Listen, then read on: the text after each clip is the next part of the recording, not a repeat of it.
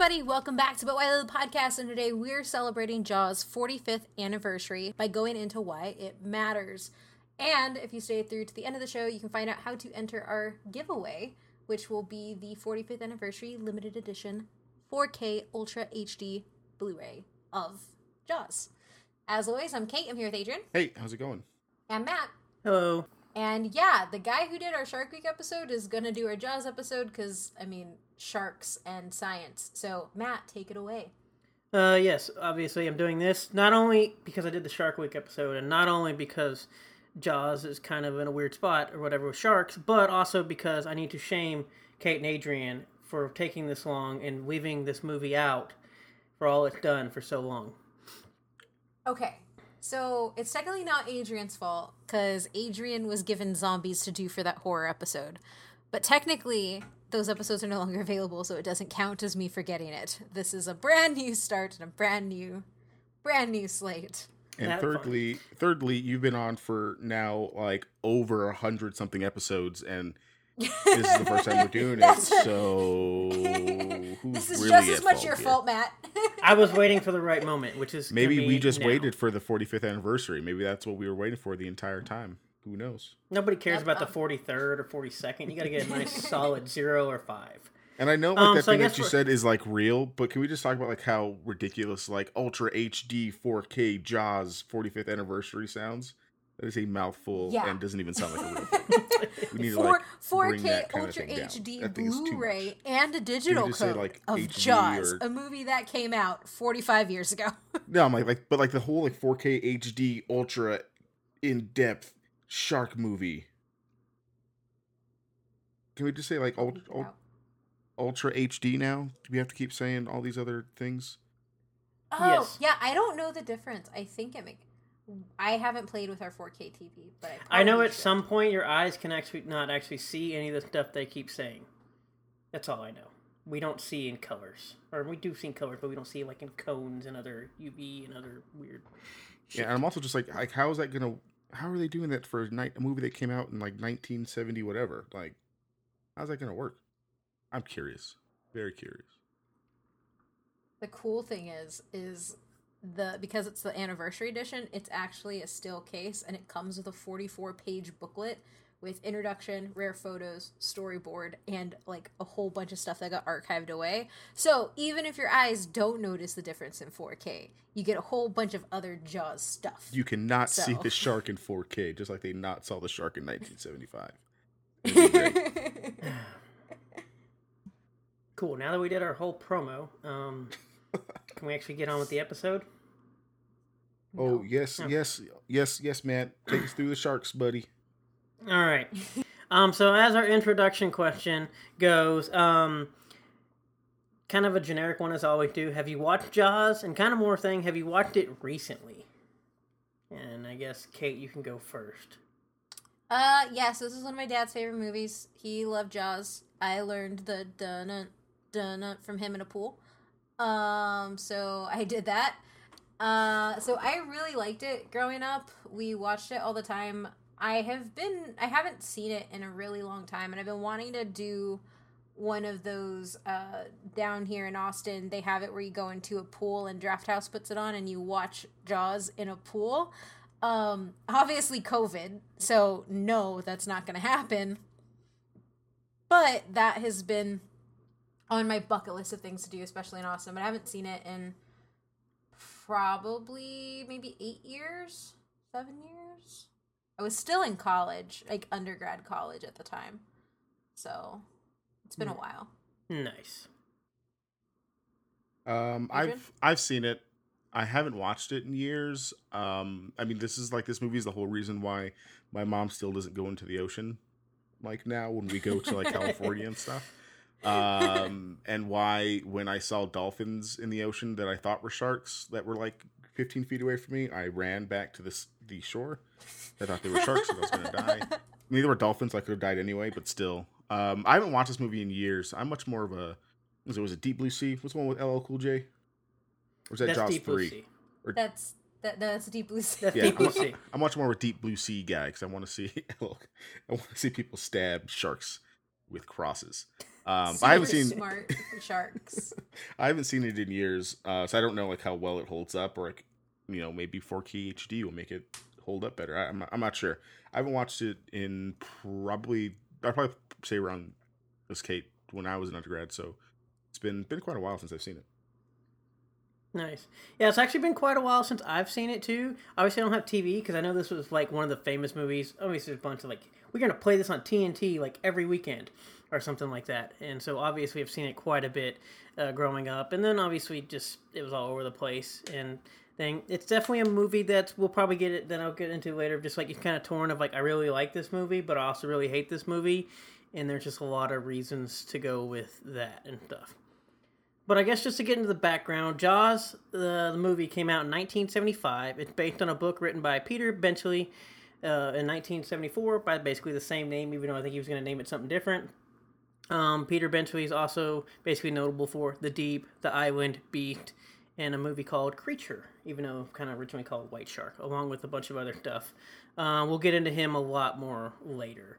Um, some of the influences from this basically kind of like Moby Dick inspired and whatnot else. So it was actually produced by Richard Zucknick and David Brown, who actually bought the film right to Jaws in 1973, um, before a year before the book was even published. And essentially, it's like the Zucknick Brown like production company, even though that's technically like Universal Pictures. I don't know. I didn't go into all that thing of how that happened, but uh, whatnot. And obviously, they selected Steven Spielberg to direct this movie.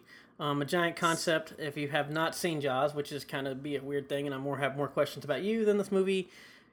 Basically, a woman is swimming at night. She gets eaten by a shark. Her remains wash up, and then they basically go hunting for this shark. Um, they try to catch some other sharks. They claim they've caught the shark, so they open the beach back up. They caught. They didn't catch the shark. More people get eaten. They go out on a big bo- on a boat, which they say they need a bigger boat to catch the shark and that's Jaws in a nutshell. So more specifically, a woman is have they're having like a barn fire on the beach, a bonfire on the beach, and she decides to go skinny dipping. Um, and it is probably one of the best horror movie op- openings ever. Um, and one of the best opening scenes to a movie ever because she's just like having fun and swimming, and then she gets eaten. Um, but it's also one of the the film's most iconic pieces, and it usually ends up on a lot of the horror movie lists for for intros. I think it's on mine actually on the site. Um, but also it makes sense Universal Pictures bought rights to it because Universal and creature features go hand in hand. Yes. Um, obviously, that was a bit more detail. I just kind of gave the very Cliff Note, Spark Notes version of this movie. Um, the funny thing is, um, there is kind of like kind of with like Psycho per se from last week's episode, there is kind of a quote unquote franchise, even though it's not really, it doesn't exist, but kind of they kind of mention it throughout some of the other movies. Uh, basically, there's four movies of Jaws. Um, so I'll kind of go over those. And this ran from 1975, starting with the first one, in 1987 is when the last one came out. So we get Jaws 1, um, 1975. It actually has a 98 on Rotten Tomatoes. There are apparently two people, one person from 2004, one person from 2013, who did not like this movie, and I do not like I don't those like people. that. Yeah, like get out of the way. Um, What has did they an say? The IMD boat wasn't big enough? Like what? What was? What is their reasoning for that? one said it was kind of like boring or something like that. Another one just said like char- something with characters, and I'm like, what? The, the- it made no sense. Once again, there's 80 something reviews on here, and you got to have two morons, to be quite honest. Um, then we get to the fun part. Um, Jaws 2 does exist. Came out in 1978. Has a Rotten Tomato score of 60 and IMDb score of 5.8. And that movie is not great. It's definitely not even close, but it's not complete dumpster fire. And then they decided, hey, let's keep making more Jaws movies. And this is when we get a dumpster fire, fire, as about as bad as you can get territory of Jaws 3D in 1983 has a 10 on Rotten Tomatoes and an IMDb rating of 3.7. It is rated one of the bottom worst, rated number 71st worst movie on IMDb. and that's a lot of movies for those of you that don't realize. I want to know if Piranha 3D is rated worse than Jaws 3D. I don't know. Obviously, for those of you who may not have seen this movie, they pick Jaws and they put him in an aquarium. And then Jaws makes an aquarium. and he like growls like a tiger when he's going after the divers, and you're like, it is absurd. It is terrible. And that's not even including the effects of the 3D, which are the most horrible thing in the world. We'll see. What? Piranha 3D has a 74. Dang. Wait, what? What? Yes! I'm shocked. Well, thing is, they decided to make even more Jaws movies, in which they made Jaws: The Revenge in 1987, and out of 35 reviews, it has a Rotten Tomato score of zero. Oh, that is, I'm, I'm sure there are other movies on there, but this is the first one we've talked about where I've ever seen a movie have a zero. um, has an IMDb rating of three, and is ranked the 29th worst movie on IMDb. Um, for those of you who've never seen that movie, um, they kind of try to take like one of the family members of the movie from like the first movie, and she has like horror, traumatic, like flashbacks of movie scenes that she was not even involved in, but apparently she knows memories. Um, and that's apparently this shark is hunting her family members or something over time.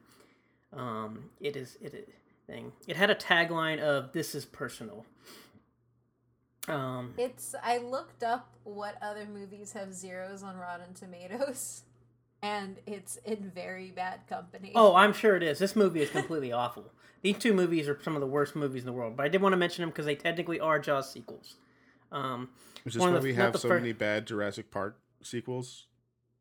I can tell you right now, it any started. Jurassic You're Park movie, right.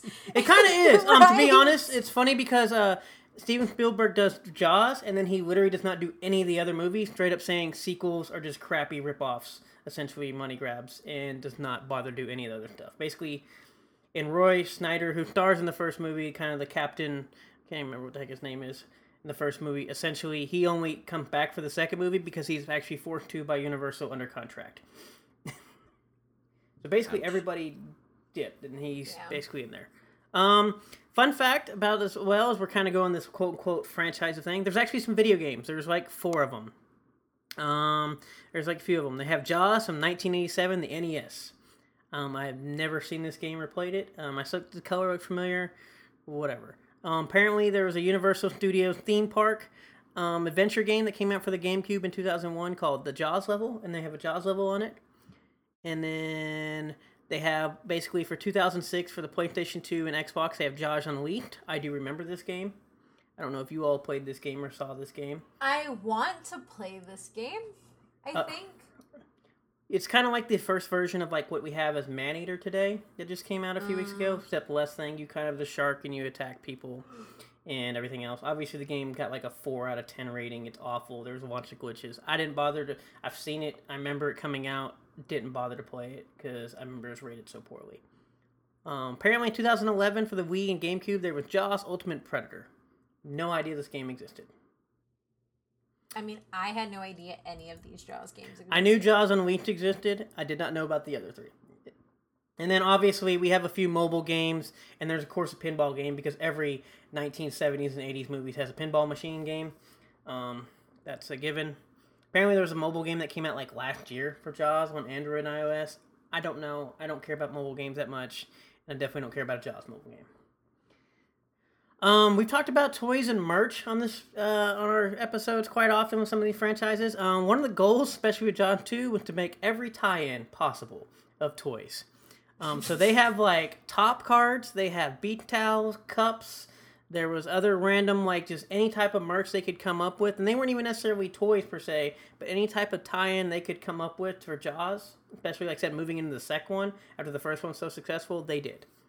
Um, that's why we have so much Jaws merchandise, and it's basically one of the things. Not obviously, it's funny because by this time with Jaws two, I think Star Wars had already taken off, or had happened the year before, and we kind of talked about that in those episodes of like how the merch and everything's involved. And uh, Jaws two did the exact same thing in other Jaws films. I just want to know who buys Jaws beach merchandise to take to the beach in which they might see Jaws. With I them. have no idea, but apparently it was a big thing. Um, Adrian just said he ran out of the water when he thought he saw a Jaws.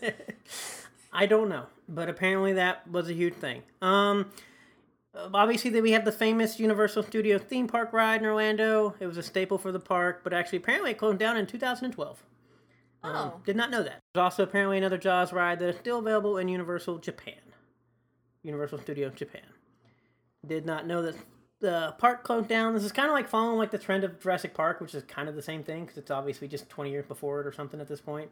Um, but you can see a lot of the stuff because I kind of took the notes from Jurassic Park to make this episode, and it's just funny seeing like, as we said, like the blueprint, and then like what you see with Jurassic Park and trying unusual stuff.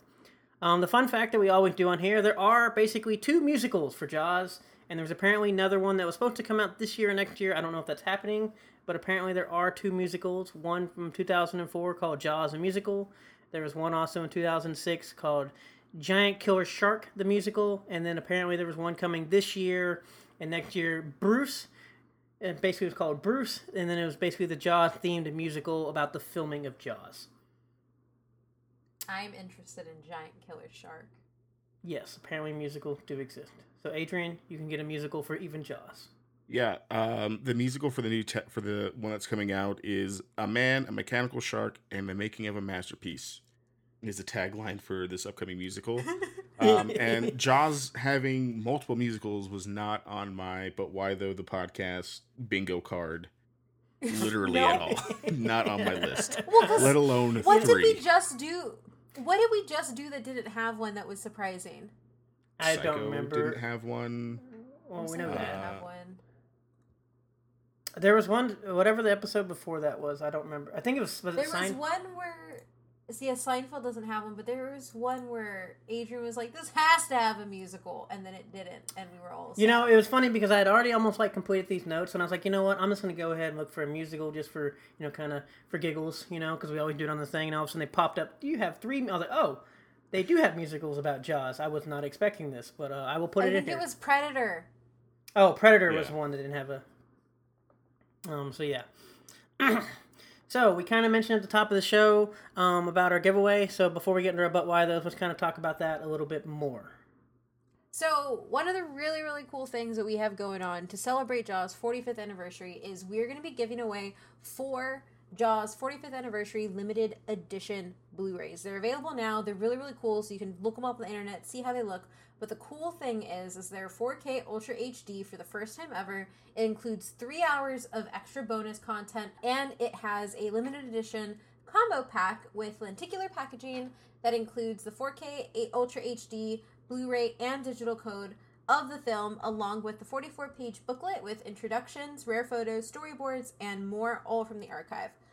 The cool thing is, is that all of that bonus content includes a making of Jaws, deleted scenes, and outtakes from the set. So there's a lot there for y'all to dig into. And if you want to enter to win, please head over to our social media platforms, like, follow, do all those things. Uh, we'll have a post going on each of our social media platforms, and we'll be pulling winners from there. So do that, run over there, and get a chance to get this amazing limited edition copy of Jaws. Awesome.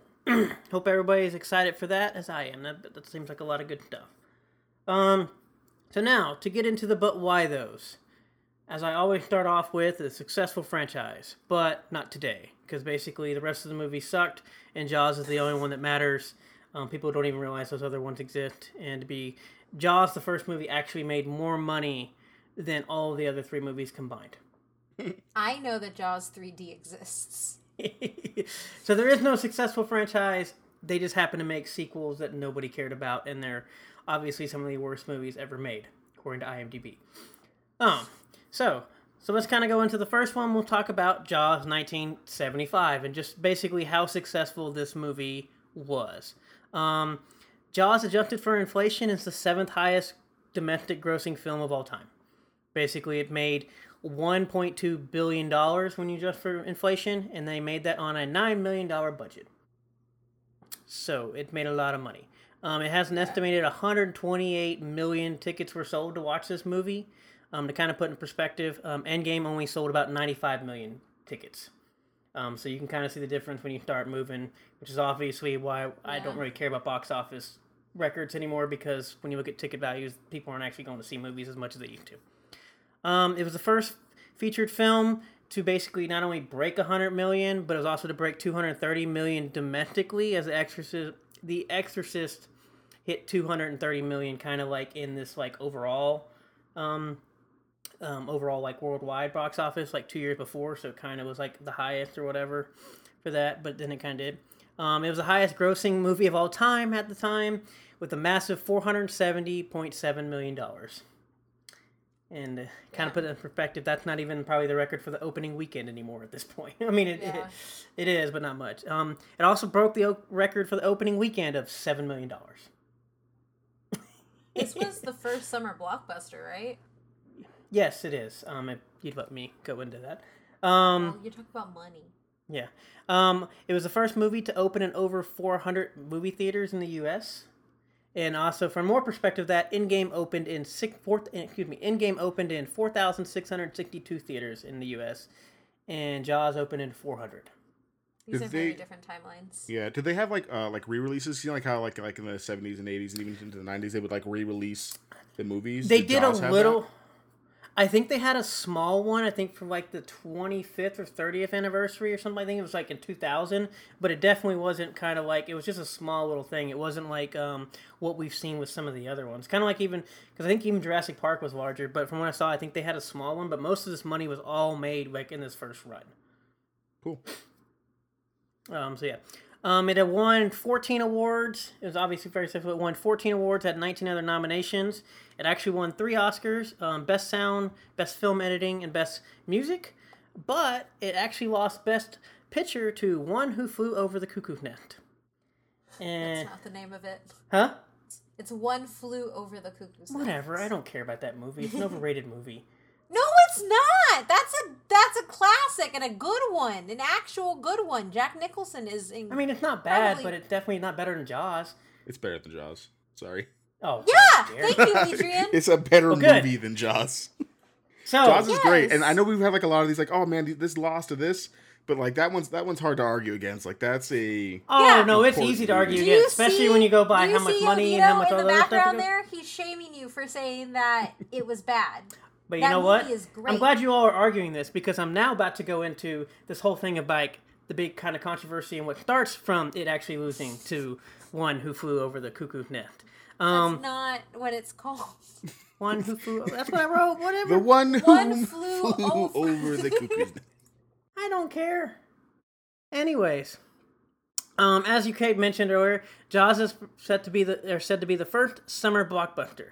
And as much as successful as this movie was, and it was the highest grossing film of this year, highest grossing film of all time, it's actually rated super high. Steven Spielberg actually didn't even get nominated for Best Director. Um, and he was super pissed about it. It's okay because money doesn't matter, Matt. You just said that. Maybe if Well, the movie was better, you're- maybe if the movie was better, he would have Oh got my gosh. nominated. yeah, this movie did a lot more than Cuckoo Nest movie for Hollywood. Cuckoo So- Nest movie. Yep. Um, so as I said, Still, Steven Spielberg was pissed about this. Um, they actually said at this point, um, this is a time where we see the change in the Academy caring about kind of like this high grossing film and like this blockbuster stuff.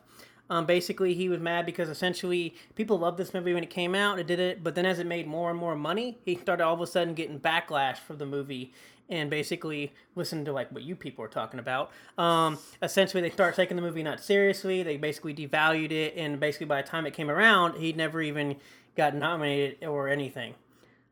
Which is funny because they tell this whole entire thing of this is kind of like starting with these high concept movies, which I'll kind of talk about a little bit more, to where everybody talks about how Star Wars won all these Oscars like two years later, but actually it lost Best Director and Best Picture. So, this is a long history of the Academy going against genre film.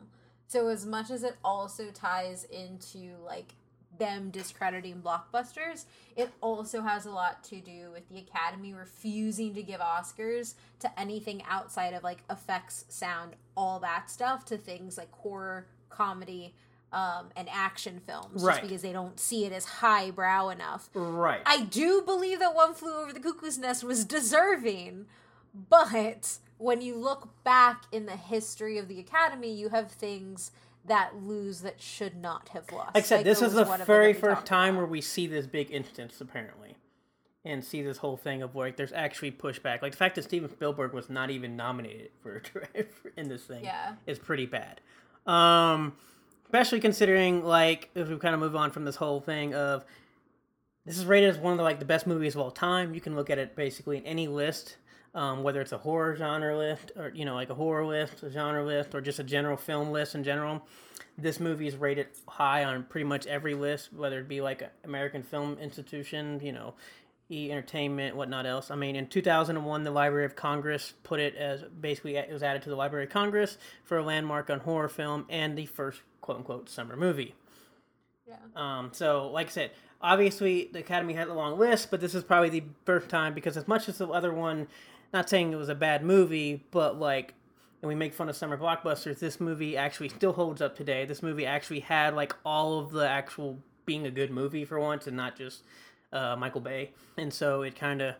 It's kind of like the first big instance of this happening, and the fact that he like didn't even get nu- snubbed. He was very pissed and very vocal about that. And He should have been, but One Flew Over the Cuckoo's Nest deserved it.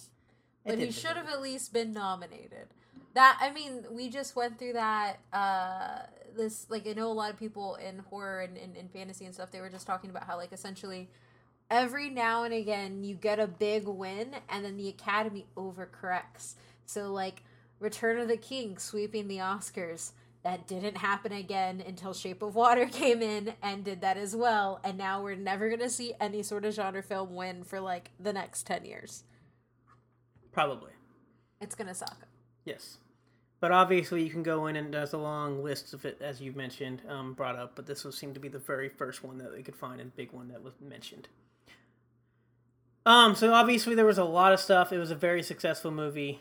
But um, the next but why they would be actually making this movie, and um, this basically movie went through production and development hell of all sorts. Um, there's probably even a lot more that I'm not going to even talk about within doing this. I just kind of there was so much in here that like I kind of just did as best as I could, obviously for time purposes and whatnot.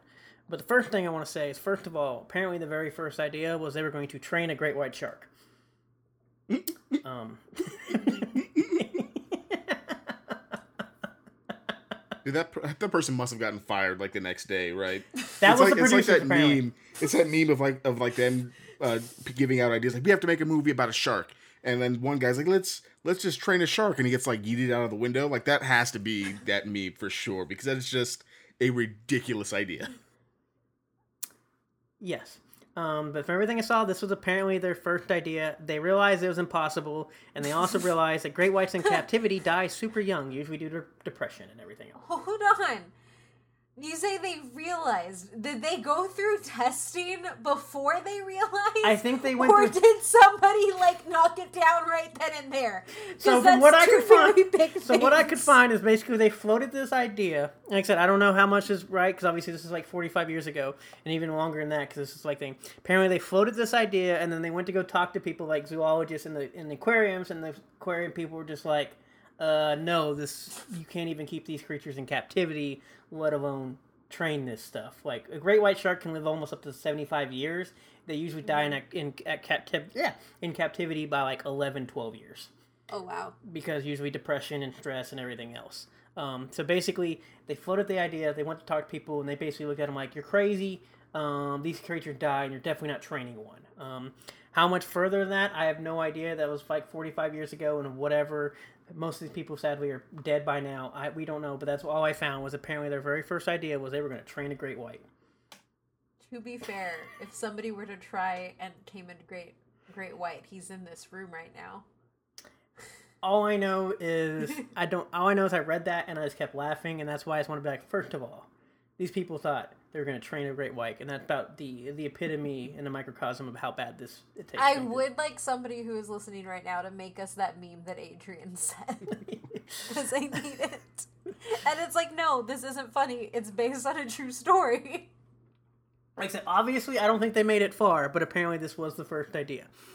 Obviously, Can then you we imagine being that zoologist though? Like, what's your response to that? So- like, hey, we want to trade a great white for this movie, and like just being on that phone call and being a scientist and being like, y'all real dumb. Yeah, we're just gonna train I him mean, like to- Lassie. It's gonna be fine. get the cheese knife, Lassie. You'll be fine. Um, like I said, sadly at this point, there's also not a lot of shark science. I don't know how many people actually know about sharks, other than they're like creatures, and especially the public form. I don't know. so just what- someone who wasn't even specified in there had to take that call and be like, "No, we don't even know a lot about these creatures. You're not training one." I don't know, but that's just what I got. Instead, they ended up making three mechanical sharks, basically a full one that we've all seen before, and then a left and a right one that weighed like half a ton to basically almost a ton. Um, and it took like 14 operators to control this shark. um, and so they obviously made this. You had to move this giant shark on uh, the sharks on uh, cranes. They moved them around. And Spielberg, trying to be obviously young and experienced, because this is like not his first movie, but like one of his first, like kind of like trying to jumpstart career thing. Um, he just said, "We're gonna, we want the real effect of we're gonna film this on the ocean." And so this is the first major motion picture to be shot on the ocean. And that sounds great. And we see all the great stuff we see in the movie. But also, this was probably the most horrible disaster ever, of which basically the mechanical sharks kept failing just because they were being made, and then obviously being in the water and trying to do them underwater and everything else. They basically, these sharks cost them a lot of money. It was a pain. Um, the Orca, which is the boat in the movie, actually was sinking at one time, and they had to go save the crew. Um, people got seasick. Someone nearly got decapitated by a propeller. Uh, they constantly got sunburnt. Um, they were overworked. Um, it was so bad that the crew and other people involved in this movie literally nicknamed this movie Flaws and the Great White Turd. That's what they called this movie being on shoot. And to kind of put this in perspective, like how bad and stuff it was in general, this movie was supposed to be shot and made in 65 days. It actually took 159 days, not including post production, to make this movie. Well, why didn't someone just recommend they just train the ocean to not give them a hard time? Well, apparently they didn't because another thing they had was because they were filming it, trying to like in the ocean, they would have fishermen boats like just roll up to them, "Hey, what are y'all doing?" and it would ruin the entire shot. I love that. That's And so you would see in the background while they're trying to film this, and they're just random sailboats and stuff going in the background, and so they'd have to redo it, or people like mis mis you know misconstrued what they were doing and roll up, "Hey, you need help or something? We catching?" You know, just and they had so many we'll you issues. catch a shark. Huh? We'll help you catch yeah, a shark. it was it was it was ridiculously bad. And remember that nine million dollar budget that I said was like, oh my gosh, they made nine billion. That budget was actually supposed to be four million dollars, but they Oh, had so much bad and over budgeting that it cost them an additional five, and which three million dollars was just due to mechanical shark failures. whether it be time, whether it just be repairs, whether it be motion. I Every w- I will say, like looking. So I looked up a picture of the great of, of Jaws. He is very menacing and Yes. gigantic.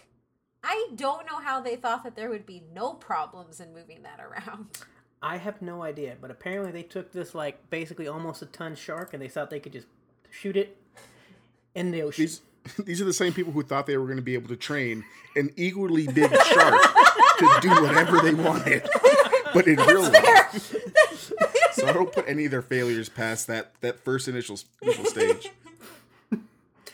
That's very Yes, I, I know. It was, I, and obviously this is just my, some of the my main. thoughts on this. My thoughts on this film have changed drastically. Like I said, this is just the main stuff I try to throw in for time cons- constraints and everything. There's so much other like. Obviously, they've made documentaries and whatnot else of like Documentaries. yeah documentaries of like actually making the shark. You know, making of Jaws. They've done like a bunch of stuff on here of just how bad it ended up being. We talk about people, and like I said, it wasn't even like the directors and stuff were trying to treat our people bad, treat bad like we hadn't before. It was just they just they just sucked at what they were doing and they had no idea what they were doing. Alfred Hitchcock meant to treat them badly. These people just had no idea how to use a shark. Um, and funny because all these failures led Spiel- Spielberg to basically say years later, this film went from a Japanese Saturday matinee horror flick to more of a hot a Hitchcock. The less you see, more you get thriller. The shark not working end up being a godsend because, that's Adrian kind of mentioned the beginning, you don't actually see the shark fully until about an hour and 20 minutes of this two hour film. So, like I said, so basically what they do is he kind of transitions from we're going to try to make, like I said, sharks eating everybody to basically they start making like using the barrels, using just generic dorsal fin. Um, basically, some of the lighting he said with the way they did, like when the wardrobes, everything, they wanted to leave the color red out except for like the water to reminisce blood, like that you see. Um, because essentially the shark just kept failing, and so you were never going to see that shark. Well, if they had just trained one. You just see Um, all the time. which is kind of where we get to like the music from John Williams, which obviously I I kind of wrapped it into this, but why though? But it could probably even be about why though in itself of like how iconic the Jaws, not only just the theme song, but the soundtrack and the score in general. Um, this kind of jumpstarts you know John Williams' career. He ends up working with Spielberg, I think, for every single movie except for like two for the rest of his career. Um, so you know the theme song everybody knows it we know what it is um, spielberg has said multiple times over the years you know without john williams score jaws isn't even close to successful as it is ended up being Yeah. Well, I think that that's something that a lot of people, not a lot of people, but just like now because we're in a culture of filmmaking, or we have been in a culture of filmmaking where it's all about show. Like, how much can I show? Let me show this cool thing in CG. Let me show these really cool effects. That you lose a lot of the tension building that happens when you have a score, and you you kind of lose an appreciation of that type of skill specifically that someone like John Williams has in building tension and suspense just by his music. I mean, I don't know what it was like to watch that back then cuz for me that was just a fun song you sang in a pool. But I assume it, it I assume it had a big effect on people like Adrian you said your mom doesn't doesn't want to go into the ocean. Yeah. It's, So yeah, I think Matt has this later. Like this, this movie like had Yeah. a visceral effect on my family. like I couldn't go too far Yeah. into the ocean as a kid because I thought I was going to get eaten. And I laughed at her for so many years. But I'm telling you, that dolphin situation really messed me up for the ocean really messed me up. Um, so we kind of talked about some success before we get to another one of the, some of the cool success that this movie did. The funny thing is Spielberg, and we talked about production hell. Spielberg actually changed the ending to add that explosion of the shark jaws blowing up when in reality it was supposed to be a slow death of the shark bleeding out. And it was so bad, Peter eventually uh, was ultimately kicked off the set at the time, trying to fight because he hated the change so much. Um, eventually, Peter eventually came back and said later Spielberg made the right decision, et cetera, et cetera. But like just to add to production hell, like it got so bad they kicked the they had to kick the author of the book off the set. Um, so few, few cool things That's that did come suck, out of here. um, huh? That's just gotta suck. Like I wrote this book, and you all are literally blowing him up instead of how I wanted, and then I feel like I would also be that angry and be escorted off set. Yeah. I mean, the funny thing is, uh, apparently Spielberg, the book and the movie, is not quite right. He basically rips out all the subplots and it takes basically the main Drenek easy plot. Uh, deep, deep sea shark hunt. That's it. That's all he wanted for this movie. which we'll get into later of like why that's partially successful, in which um, before it. But obviously, um, since we were out in the ocean, we did this. Um, the cameraman Bill Butler, but Butler, excuse me, cameraman Bill But- Butler invented basically what is called a water box, and essentially you basically took glass windows and he basically and allowed them to actually film stuff uh, with the camera submerged underwater, which. I don't know if it's the first time, but basically that was like one of the first times we really start to see some of this stuff. Yeah.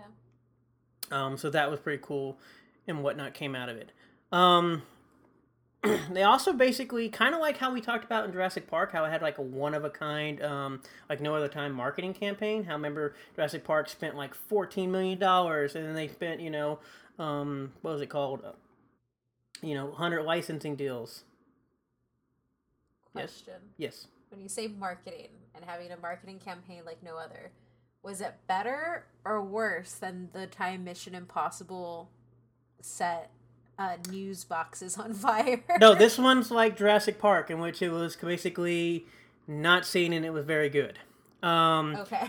They spent nearly two million dollars in marketing for TV slots, um, which is about ten million in today's standards. Um, this was basically unheard of before. Um, they also did like talk shows, like the producers, author. They actually built up hype and used the novel and told people go out and read this book, you know, and check out what movies come in. And they did all this stuff way beforehand. That by the time the, and they did like these thirty second like TV ad slots, like actual trailers and type stuff with John Williams music playing, and you don't get to see like anything like that theme song. And essentially, they built up all this hype for this movie that by the time it got there, everybody's like, I need to go see this movie. And they saw it. And basically, before then, they'd never had this type of marketing campaign. Not that it didn't come on TV, but that just wasn't a way of marketing TV sh- or movies at the time. And it does end up having a lasting effect of all of this. and gets end up being part of the legacy, which I'll get into probably at the end. Um, does anything have anybody else any questions about making of the Jaws before I kind of get into start the whole effects of all this movie? Um, I think the only question that I have for the shark itself, um, do they did they model it like legitimately after a great white shark? Like, is it dimensional to a great white shark, or they were like, I'm just we're just, gonna, Um, we're just gonna build a big ass shark. I don't care how big it is, the bigger the better, kind of thing. Or did they actually like model it? Like, is it like anatomically correct to an actual great white shark?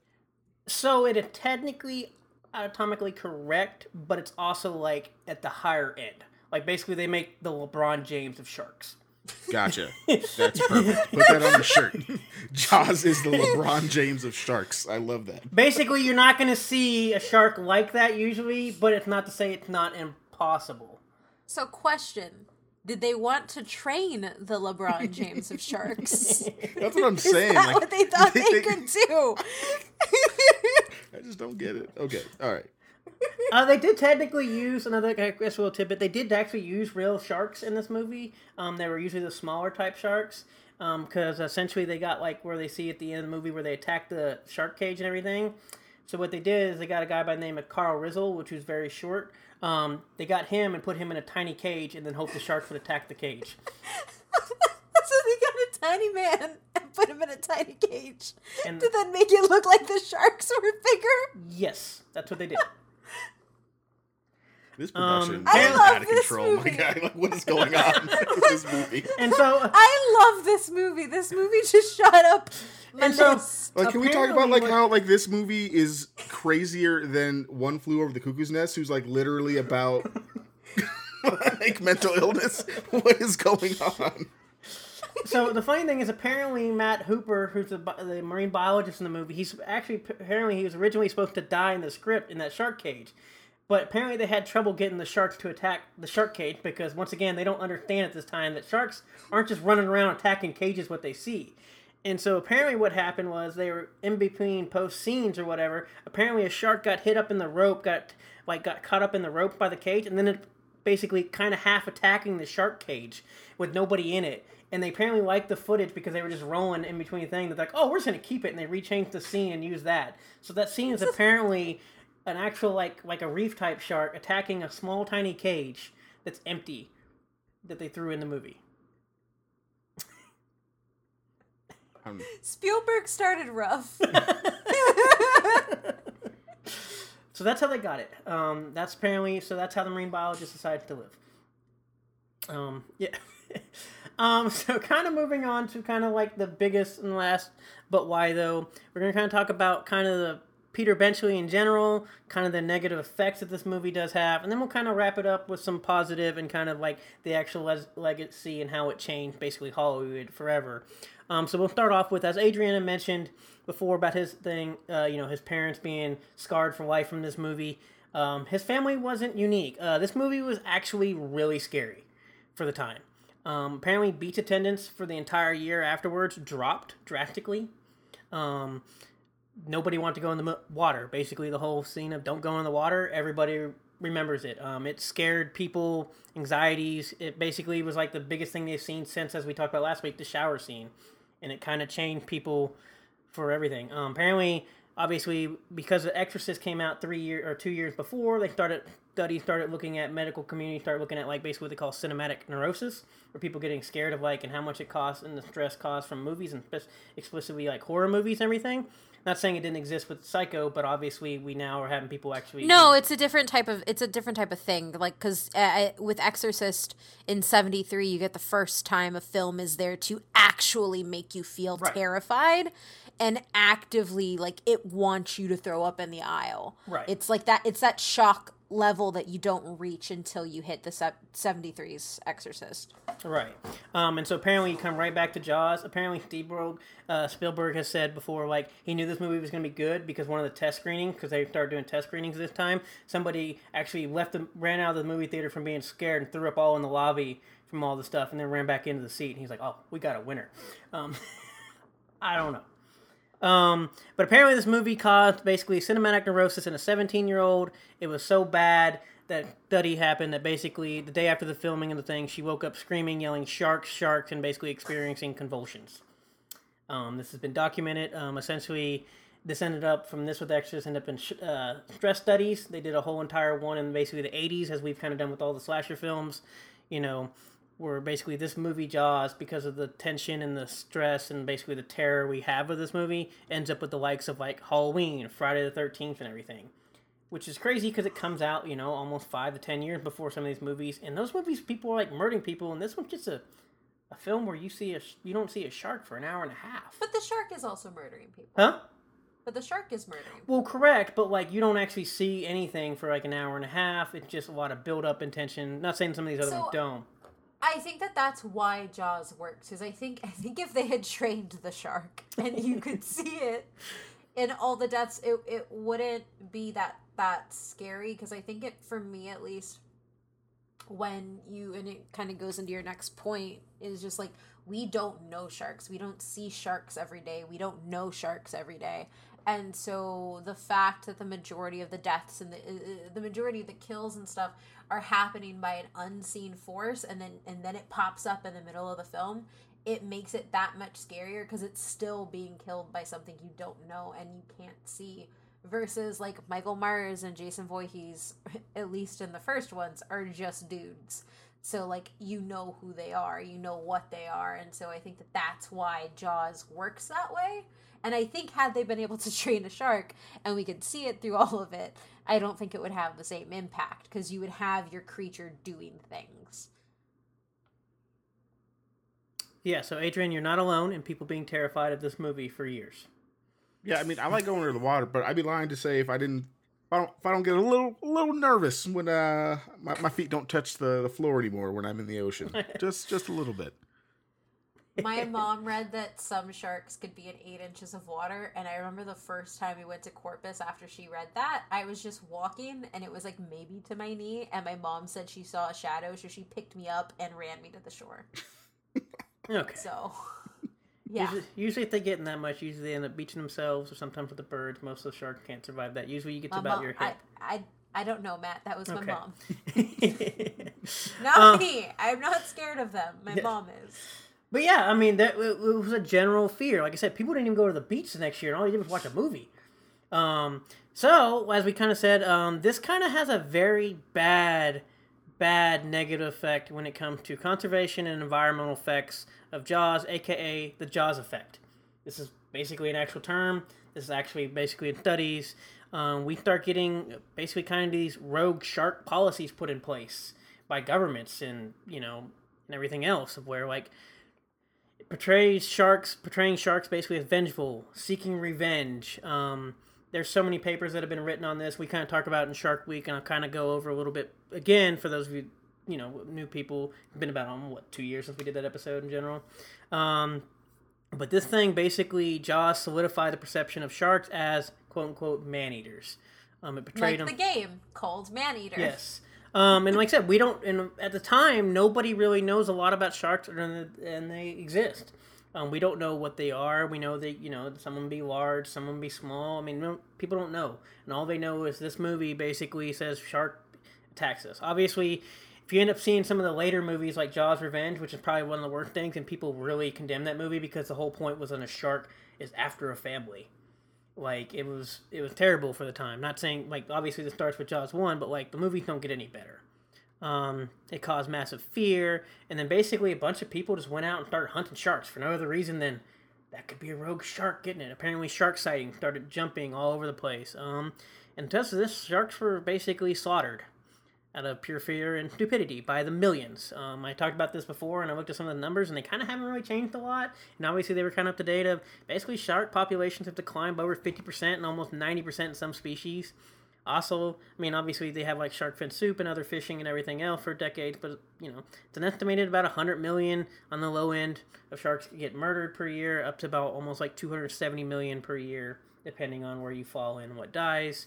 Um, and a lot of this did come from Jaws and the effect it had over years. Because sharks in general have been portrayed in films as detrimental and negativity. You know, they always are attacking people, and it's basically very impacted shark perception, especially for a lot of people that just do not understand about sharks and that's kind of like why I said at the beginning I do enjoy this movie and it's cool, and I've had a lot of this movie like really kind of brought my interest in the sharks, but what it did to actual shark populations is just so detrimental to the ecosystem and how many sharks were killed out of just basically this movie. Yeah, This is- didn't this isn't fun anymore. ape? Yeah. Yeah, that's why I kind of did a nice little sandwich. We're gonna kind of we had the th- scariness. We're gonna kind of talk a little about bad, the bad stuff a little bit, and I'll wrap it up with some good stuff. Don't worry. Because like when you take out the apex in a food chain, it it just it just dies, doesn't it? Like the the ecosystem just. I mean, it doesn't- necessarily die, but in some cases it does. But it definitely is very detrimental to it, and it definitely hurts it. And then basically, you can get different types of species that go out. Um, it it just sucks, and it does, and which is kind of which we get into like Peter Benchley. Um, we talk about the arm. Basically, he spent the next. He was basically he regretted writing Jaws, and he basically felt guilt, and he was so guilty for every jaw for the Jaws and every other shark story he wrote. He became eventually one of the biggest shark defenders for the rest of his life. He wrote nonfiction books about sharks. He wrote about their important ecosystems. He wrote about the misconceptions of humans. And he basically spent the rest of his life trying to undo all the stuff that he did. And he's like, I never. He was like so excited because this was kind of his big breakthrough book, you know, kind of his breakthrough like moment in the movies and stardom. And he realized it just decimated. Um, he ended up being on the board of the National Council of Environmental Defense. He spoke for ocean pro- programs. He's one of the founding board members for the Bermuda Underwater Exploration Institute. Um, there's Peter Benchley Award for his legacy for ocean conservation. And essentially, he spent the last 40 years dedicated to saving the creatures that he felt so guilty for essentially decimating for that he had no he never saw it happening he didn't it was unintended he never thought about that in any way And Steven Spielberg just collecting that bread. Yeah, that's gonna Yeah. be my question. Like, I don't want, I don't want to like assume that Steven Spielberg was just pissed because he didn't get like nominated. But like, did he have any of these sentiments, or he was just like, "I'm rolling in the Benjamins, bro. Like, give me my money." I, I don't know if he- I mean I never found anything about it. Like I said, I know Peter Benchley's mainly the big one that comes up. I mean, I'm sure he probably I don't know how guilty he was because he was just making a film, but like, yeah, Peter Benchley's. I'm- I was gonna say I'm not to say that filmmakers are dicks, but I feel like Steven Spielberg would be like, "Oh, that's cool. My movie had that big of an impact on people." That's what I be- was also thinking. I said Steven I don't know Spielberg the is also so- like the crazy thing Yeah. is Steven Spielberg is like 25 at the time when he's making this movie. So he was definitely like, "Yo, they think my stuff's so cool. They're scared." Probably. Of I sharks mean, even. I mean, even to be fair, Peter Benchley probably for the most part, probably until like maybe a few years down the line, came out, you know, and figured out and did this. I mean, I nobody saw wonder. this coming. I wonder if keeping like the slow bleed out of the shark would have had like a different effect. Right? Like I you spend you spend the whole time like watching this thing kill people and you're like, "Oh wait, that thing's just like an animal." And now we're watching it like bleed out instead of blowing it up like they do at the end of the movie. I wonder how Yeah, I different mean- that would have had an impact. Uh, yeah, probably for I mean stuff, but I mean it's kind of. I mean, it probably doesn't help, like you, Kate, we talked about just a minute ago, of like you don't see this animal, and then in real life, you can be swimming, and sharks are known to swim right by you, and you'll never notice, and stuff. And I mean, I've swam with sharks before in a cage before and seen them, and they just peaceful creatures just swimming along. And a lot of times, unless you're looking for them, they don't, you know, they'll know you're there, but you probably definitely don't know that they're there. So, from what I found, Steven Spielberg hasn't actually said, I don't care. But Steven Spielberg has also not said anything. Yeah, there was definitely nothing that popped up of him saying like. Unless he's like secretly donating a lot of money to ocean conservation. I'm gonna assume he's just like, oh, my stuff had such a big impact said, I don't know. as he counts his money. Yeah. Obviously, this jumpstarts Spielberg's career, jumpstarts John Williams' career, Peter Benchley, and everything else, and a few, you know, and all that stuff. So, yeah, it is what it is. Um, but no, Peter Benchley definitely lived with basically guilt for the rest of his life and tried to do the best he could to essentially fix what he felt was wrong, what he did wrong. And all he did was write a book, and that's just like how crazy. Because we do talk about these episodes of like what things matter and how they kind of affect real life. This is to me probably why we've been at. This is probably the biggest. I mean, I'm sure there might be other movies, but like the fact that one movie led to fifty percent of an entire like species, and not even just like a single species, but like an entire shark, probably even family, being decimated over the years. Yeah. Up to stuff, and I mean, there's some people that I mean, obviously, people now. I mean, there's people like me now, and even other stuff. I know some people don't mind, but like that hate seeing shark movies because of just basically what Jaws has done in general. Um, Sad. yeah, I guess to kind of like to kind of for the last part before we get to some fun facts, it's kind of the legacy of Jaws to kind of get Adrian Pet back up, you know, from the whole thing. Um, what I did find too, and kind of the way I felt in general watching this movie, as much as this made people a bunch of terrified and stuff, this actually apparently made from a lot of people I saw their opinions and even talking to them a, a lot of shark biologists. Because like me like obviously it's a terrifying thing, but it, it was fascinating with these creatures. And it's probably the first time i can i mean not saying i didn't see sharks and other stuff but like this is like the very first time like i guess um you know and the public sees sharks in a way and it's just fascinating.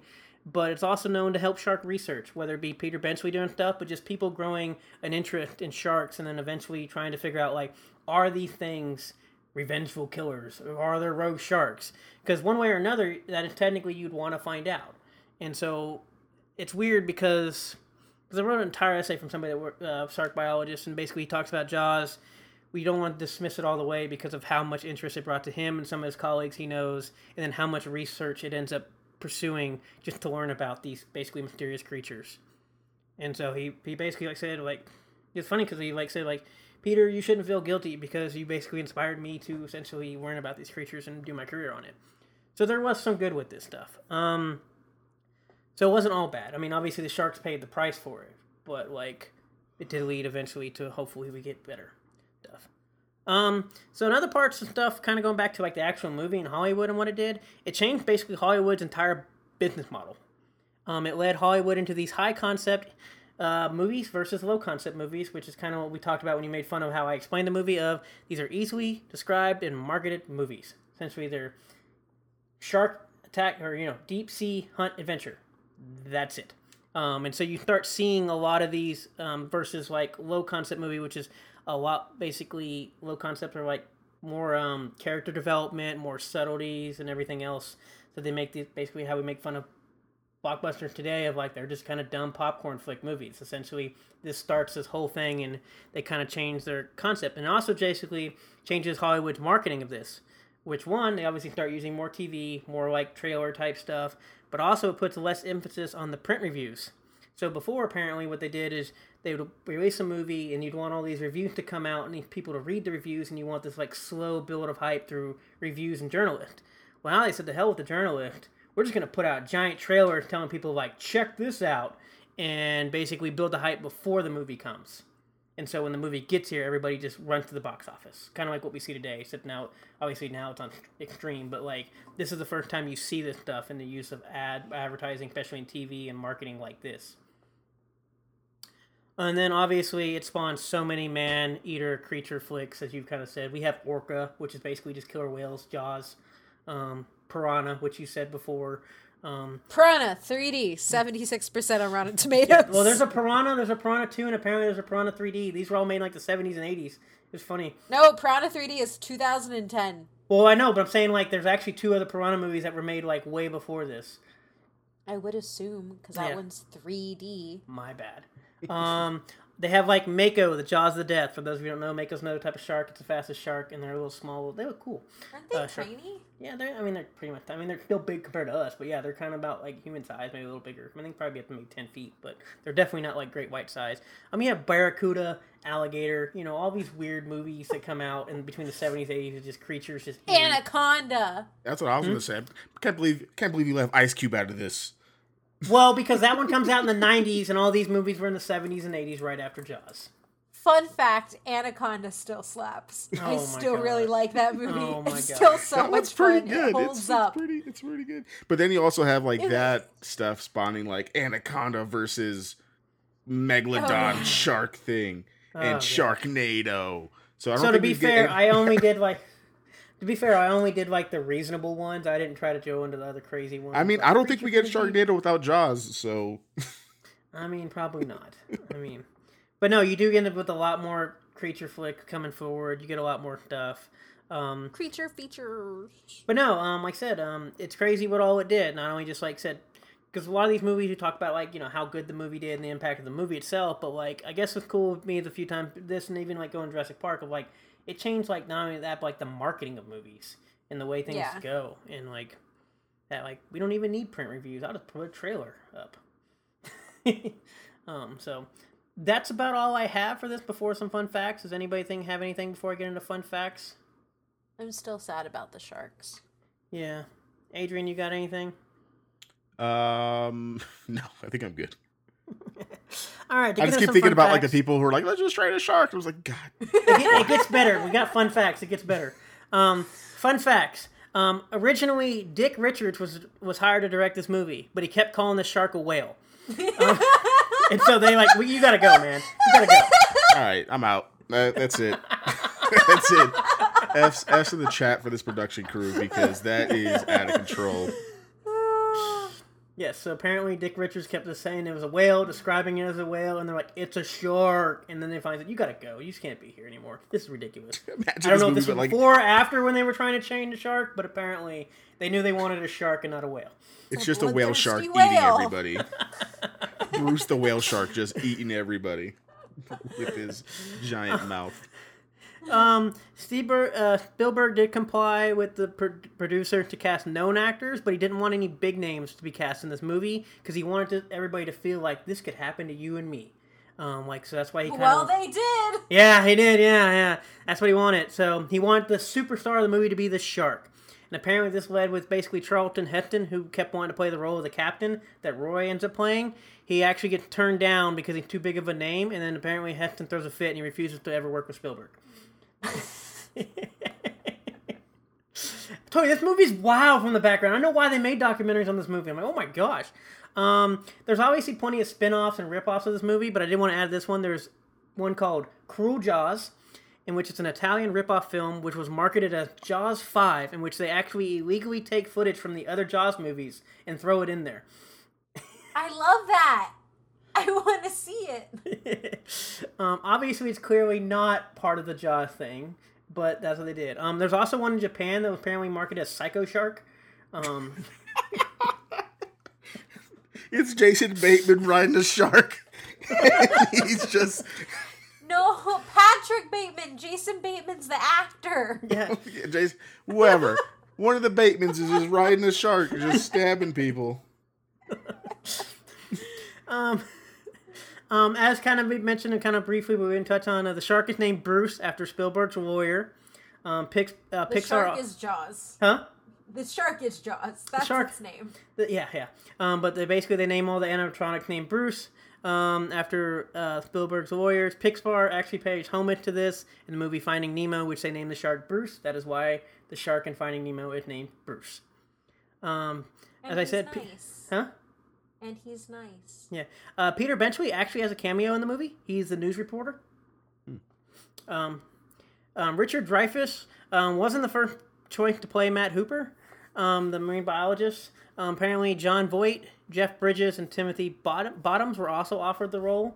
Um, Dreyfuss did kind of like got selected because, as we kind of talked about before, George Lucas, Lucas and Spielberg are friends. So apparently, George Lucas had actually suggested Dreyfuss to Spielberg to actually go find and try to hire him. And also, apparently, Lucas visited the film to check on his friend, and they tried to play a prank on him with the animatronic shark, in which he got in it, and they tried to close the jaw, so act like he got eaten, and apparently the shark broke, and George Lucas got stuck in the shark. and they had to basically take, like, crowbars and duck and pry it open.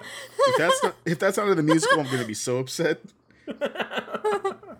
Uh, Actually, I would one- also like to point out, fun fact in a fun fact, Jon Voight couldn't play a shark expert, but he does play an anaconda expert Oh in God. Uh. Anaconda, starring Jennifer Lopez and Ice Cube. Yeah, apparently they apparently they had problems. The funny thing is, Heston got turned down, but apparently everybody else kept turning them down. Um, apparently, apparently Roy wasn't even. Uh, is it Snyder, I believe, or Schreider? He wasn't even their first choice. They had to do some other people they looked into. I didn't put the list on. Apparently, one of the people said he'd rather go. He'd rather go uh, fish in real life than play a captain in a fish movie. Um, they just couldn't have. They had trouble, which is funny because the biggest star wanted to play, but nobody else did. Um, the movie is actually rated PG. Um, a few shots of the severed legs were actually removed and dropped, so basically dropped the rating from R to PG. Um, because we've talked about before, PG 13 doesn't actually exist until another Spielberg movie, Indiana Jones and Temple of Doom, come along in 1984, which basically they're like, oh, we need to put some PG middle rating, and that leads to Red Dawn with uh, being the first, with Patrick Swayze being the first PG 13 movie. And then we kind of mentioned these terrible sequels and everything, and it's funny because we're now in the age of sequels at this point. It's terrible, but apparently, um, Back to the Future plays kind of a joke. Excuse me, in a nod to this, to where they have, if you ever watch the movie, uh, Marty McFly, when he's being in a chase in the future, runs through a hologram shark, basically called Jaws 19, directed by Max Spielberg, and it has the tagline, "This is this time it's really, really personal," basically mocking the Revenge of the Jaws tagline of "This time it's personal," and that was obviously making fun of the sequels because at the time nobody liked sequels, and then also they were just very bad. But yes. That's a zero percent. Like Yes. that's that's Um, a hard achievement. put it this way, the funny thing is, these are just the fun facts I took because I know we're a little probably going over an hour. Like, you can look up like eighty fun facts of this movie of just how disaster. Apparently, like Richard Dreyfuss and Roy hated each other; they didn't get along. Um, apparently, Richard Dreyfuss hated the movie and went on after the movie came out and said, "I hated this stuff. I hate the script, and I hated doing this stuff." It's like, wait a minute, you starred in like the biggest movie of all time, and you hate this, and it's it's it's. I mean, between the first director calling Jaws a whale and the fact that they wanted to train a live shark, I'm not surprised that this was a mess. Oh, and I guess the last fun fact of the thing to wrap this all up in encapsulation. This is called the quote unquote first summer movie blockbuster, right? This movie was scheduled to be released in the winter at Christmas time, but apparently because of all the delays, it got pushed all the way back to the summer, and that's the only reason it was released in the summer. I couldn't imagine a beach movie being released in the winter, though. Like that just Well, that was, at the time that was when when all the main movies were released was in Christmas time in the winter. yeah. And but apparently because of the bad, they wouldn't get it in the summer, and it looked revolutionary. But apparently they just everything fell apart, and it took them that long to make the movie. But really, they were just trying to train a shark, and it just took them that long. Yeah. So all I know from doing this stuff is it was the production hell. It was crazy. It was insane. They did a lot of stuff that was unheard of, and apparently they ended up making one of the best movies of all time. All I that's all I got out of this. Um, but that's about all I have. Um, so I guess your final thoughts from everybody. My final thoughts is I did not know about Jaws. there was a lot I didn't know. um, but I actually want to go watch the movie now, so I, I I'm excited. Adrian? Uh, yeah, I mean, for me, I mean, I, I knew, I mean, I know how big Jaws is. I know it's like the first summer blockbuster, kind of like the pop culture stuff, right? Um, and then just from other episodes and other stuff we've talked about before, like the kind of um, environmental impact. I did not know that this movie has probably, out of the 143 episodes that we've covered, probably has one of the worst production histories we've ever gone through. and turns out to be one of the biggest movies. So like that's like thing that it's getting me the most. Like this movie matters because it shouldn't have mattered and it shouldn't have been a thing. Full stop. But somehow they pulled it out just by life being crazy. But no, it's, it's good. It's good. Jaws matters because they thought they could actually train a great white shark. I, I know. Um, for me, um, I've enjoyed. I like Jaws. Obviously, I didn't know this much production hell. I knew they had some issues. I knew the animatronics, and everybody kind of knows about that stuff. Um, you know, I knew its importance, but I knew it was important from the negative part. Like I said, it's a conflicting thing of like how many sharks have been murdered and slaughtered over the years. Um, like I said, they've had to go back and make shark research. They've made shark, I mean, movies, documentaries. They've done stuff. They've even had like MythBusters, you know, busting myths and stuff just to prove, just to try to get through to people that sharks are not evil creatures. They're not revengeful. They're not vengeful at all. And so it's this movie is probably the epitome of double of like I guess a double edged sword of like the importance it did, but just how much destruction it ended up doing to the environment. And I just honestly, it just feels weird when I think about it every time we do this because, I know we talked about Shark Week, but just being Peter Benchley and having to live through that and just doing everything. It reminds me of there was a man, another researcher, and they were trying to do, he was coring trees, and that's how you kind of took the ages of the trees, and the core broke one time and he was determined because he was doing some of the oldest trees, trying to find the oldest tree in the history. And the core broke, and so he couldn't get it out. And so he said, "Hey, let's just cut this tree down." And little did he know, he cut down the oldest tree in history that's been ever recorded. And basically, it ruined his entire life, his entire career. And it sucks and bad, and it looks shameful. But at the end of the day, it was just a, it was just a mistake of him just doing normal research or something he's done so many times. He just didn't know that he would cut down the oldest. And like I said, Peter Benchley just tried to write a horror movie or a book, and he ended up killing, being responsible. I mean, not even responsible, but you know, end up doing what he did, end up being responsible for millions of deaths. I don't know if you thought that was going to sound hopeful, but that's just really depressing. Oh, science Remember that one time they, they thought that they were going to train a shark, and then the other director called it a whale. That's hilarious. but I am hoping, Um, like thinking about like the musical that you talked about of the like the making of Jaws. All I can think about is like you know the uh the play episode of American Dad where it's just over the top dramatic when they find out about like Oh. uh Stan's dad. I want it to be Yeah. exactly like that. Like have uh, Lucas get into the thing and just have it just be this most dramatic thing ever. That's how I want that musical to go. I'd be down with that. Yeah. But that's about all I have now that you guys kind of want to make sure to end this on a positive note. Um, but there you go, Kate. Take us away.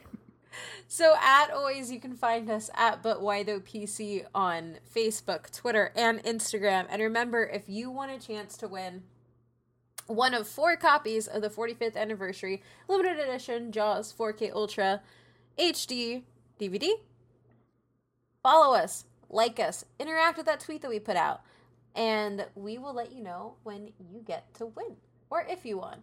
Uh, as always, if you want to support us a little more, go ahead and head over to patreon.com slash butwhythoughpc, and you can find me on Twitter at omemithrandir. Adrian? Yep, you can find me on Twitter at superruiz93, S U P E R R U I Z 93. Matt? I'm gonna see if I can train a shark. Name him Bruce.